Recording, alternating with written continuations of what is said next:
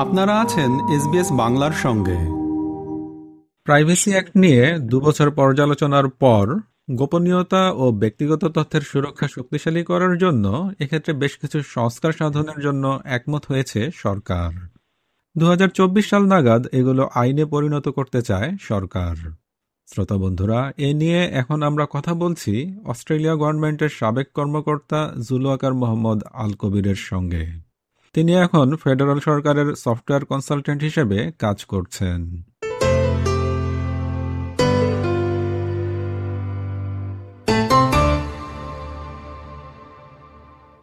জুলুয়াকার Mohammad Al Kabir SBS বাংলায় আপনাকে স্বাগত। থ্যাংক ইউ ক্রয় বিক্রয়ের ক্ষেত্রে প্রাসঙ্গিক তথ্য সংগ্রহ করার আগে ভোক্তার কাছ থেকে সম্মতি নেওয়ার বিষয়টি প্রাইভেসি বা গোপনীয়তার অন্তর্ভুক্ত। সরকারের লক্ষ্য ভোক্তাদের কাছ থেকে সম্মতি পাওয়ার প্রক্রিয়াটি জোরদার করা। আপনি কি মনে করেন যে এটি কার্যকর হবে? দেখুন, বর্তমান যে প্রাইভেসি অ্যাক্টটি রয়েছে, এটা নাইনটিন এইটি এইট অ্যাক্ট এবং এরপরে বেশ কিছু অ্যামেন্ডমেন্ট করা হয়েছে ওভার দ্য ইয়ার্স এখন যেই মেজর ওভারহলটা প্রপোজ করা হয়েছে সেটা ইজি কিনা সেটা ডিপেন্ড করবে যে এই ধরনের অ্যামেন্ডমেন্টের কি প্রয়োজন রয়েছে কিনা। এখন আমরা জানি যে লাস্ট ইয়ার যে ম্যাসিভ ডাটা ব্রিচ হয়েছে, আমরা জানি যে অপটাস অ্যান্ড মেরি ব্যাংকের থ্রুতে প্রায় half of the Australian population were affected with data ব্রিচগুলোর মাধ্যমে। এখন এই ধরনের অ্যাটাক যদি অস্ট্রেলিয়াতে কন্টিনিউ করতে থাকে, এবং এটা ছিল one of the biggest cyber crime in Australian history তো সেক্ষেত্রে যে লেজিসলেশন রয়েছে সেটাকে স্ট্রেনদেন করাটাই ইম্পর্টেন্ট এবং যে কনজিউমার এবং অস্ট্রেলিয়ান পপুলেশনেরও সেই নিডটা রয়েছে যে তারা চাচ্ছে যে সরকার এই ব্যাপারে আরও আগ্রহ দেখাক এবং এক্সিস্টিং অ্যাক্ট রয়েছে অথবা লেজিসলেশন রয়েছে সেটাকে আরও স্ট্রং করা হোক।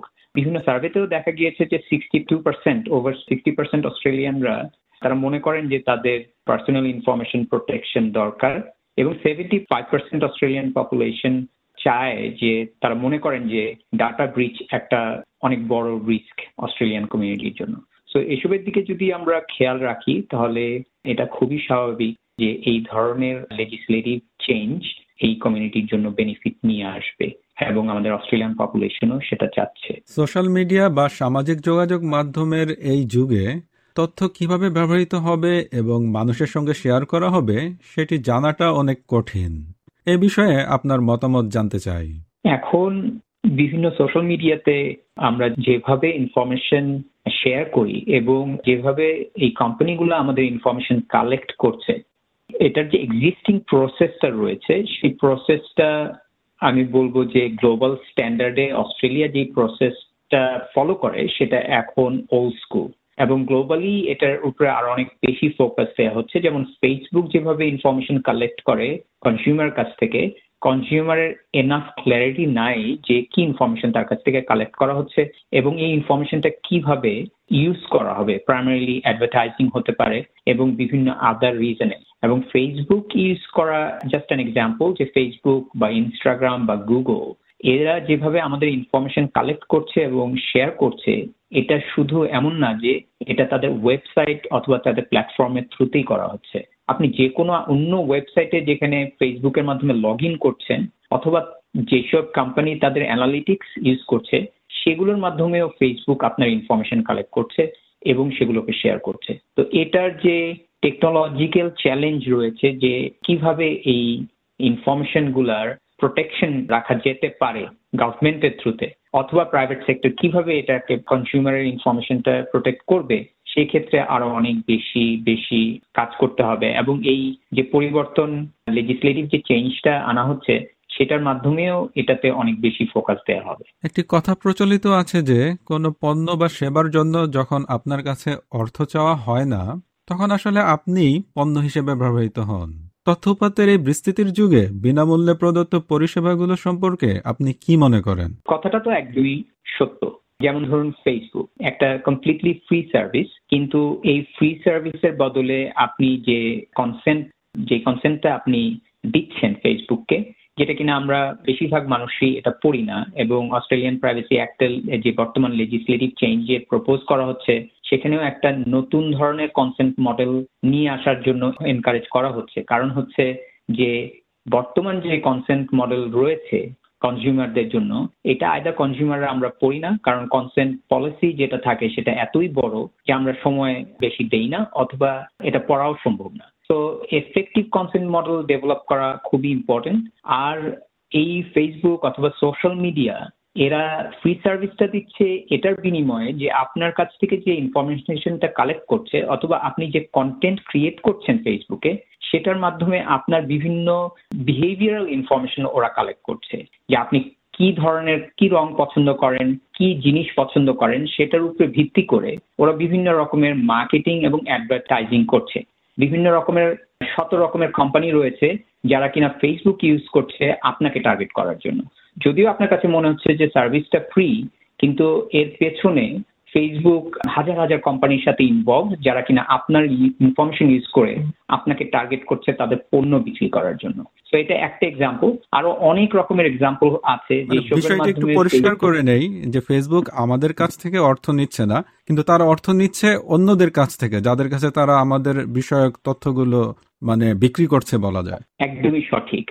যেসব কোম্পানি তাদের বিভিন্ন পণ্য বিক্রি করতে চাচ্ছে সেই কোম্পানিগুলোর সাথে ফেসবুক একটি এগ্রিমেন্টে আছে। তারা তাদের পার্টনার কোম্পানি হতে পারে অথবা অ্যাডভার্টাইজিং প্ল্যাটফর্মের থ্রুতে তারা কোম্পানি হতে পারে। যারা কিনা আপনার তথ্যটা ফেসবুকের কাছ থেকে কিনে নিচ্ছে এবং আপনাকে টার্গেট করছে তাদের পণ্য বিক্রি করার জন্য। এটা একটা। এবং ফেসবুকের সাথে অনেক পার্টনার কোম্পানি রয়েছে, যারা কিনা আপনার ইনফরমেশনগুলা কালেক্ট করে ম্যাথ পপুলেশনের ইনফরমেশন কালেক্ট করে, বিভিন্ন রকমের বিহেভিয়ারাল ইনসাইট তৈরি করে। এরকম ধরনেরও আমব্রেলা কোম্পানি রয়েছে, যারা কিনা ফেসবুকের সাথে পার্টনারশিপে রয়েছে। এবং এটা আমরা ফেসবুকের ইউজার হিসেবে যখন কনসেন্ট একসেপ্ট করি, আমরা তখন এটা কোনোভাবে বলা সম্ভব না যে কোন কোন কোম্পানিগুলো এইসব ব্যবসার সাথে জড়িত।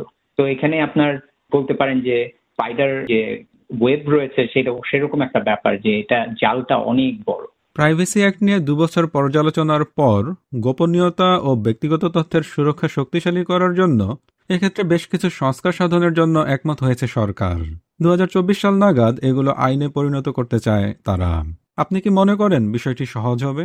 আমি প্রথমে বলেছিলাম যে, এই অ্যাক্টটা নাইনটিন এইটি এইটে ক্রিয়েট করা হয়েছে। এর পরবর্তীতে অনেক কিছু পরিবর্তন হয়েছে এবং আমরা যেসব ম্যাসিভ ডাটা ব্রিচ দেখেছি রিসেন্ট ইয়ারে সেটা অবশ্যই পুশ করছে অস্ট্রেলিয়ান গভর্নমেন্টকে একটা পরিবর্তন নিয়ে আসার জন্য। আপনার ওএআইসি যেটা কিনা office of the Australian information commissioner's office থেকে একটি প্রাইভেসি অ্যাক্ট রিভিউ রিপোর্ট বলে একটি রিপোর্ট জমা দেওয়া হয়েছিল এই বছরের প্রথমের দিকে এবং সেটার অস্ট্রেলিয়ান গভর্নমেন্ট সেটার একটা রেসপন্স দিয়েছে। সো বেসিক্যালি এই রিভিউ রিপোর্টে যে দুর্বলতাগুলো রয়েছে বর্তমান অ্যাক্টে সেগুলো আইডেন্টিফাই করা হয়েছে এবং বলা হয়েছে কি কি ইম্প্রুভমেন্ট করা দরকার। সো অস্ট্রেলিয়ান গভর্নমেন্ট তার রেসপন্সে যেটা দিয়েছে সেটা বলেছে যে তারা মোস্টলি সবগুলো রিকমেন্ডেশনই অ্যাডপ্ট করেছে। তো এটা অস্ট্রেলিয়ান গভর্নমেন্ট এবং অস্ট্রেলিয়ান পপুলেশনও সাপোর্ট করে যে এই জিনিসের একটা পরিবর্তন দরকার, কারণ তাদের নিজস্ব একটা প্রোটেকশন দরকার। তো রেকমেন্ডেশনগুলো যেগুলোতে তারা একমত হয়েছেন, সেগুলো মেজর রেকমেন্ডেশন এবং পরবর্তীতে এটা হয়তো ফার্দার কমিউনিটি কনসালটেশন থ্রুতে যাবে। সো গভর্নমেন্ট পজিটিভ ইন্ডিকেশন দিয়েছে এই রিপোর্টের তাদের রেসপন্সে একটা পজিটিভ রেসপন্স দিয়েছে যে হ্যাঁ আমরা এগুলোকে অ্যাডপ্ট করব। নাও যেগুলোকে ডাইরেক্টলি একসেপ্ট করেনি সেগুলো কনসালটেশন প্রসেসের মাধ্যমে বিভিন্ন ডিসপিউট এবং আর্বিট্রেশনের মাধ্যমে সেগুলোকে গভর্নমেন্ট একসেপ্ট করবে কি অ্যাডপ্ট করবে কিনা সেটা হয়তো পরবর্তী স্টেপ জুলকার মোহাম্মদ আল কবির এসবিএস বাংলাকে সময় দেওয়ার জন্য আপনাকে অসংখ্য ধন্যবাদ। আপনাকেও ধন্যবাদ। এরকম স্টোরি আরও শুনতে চান শুনুন Apple podcast Google podcast Spotify কিংবা যেখান থেকেই আপনি আপনার পডকাস্ট সংগ্রহ করেন।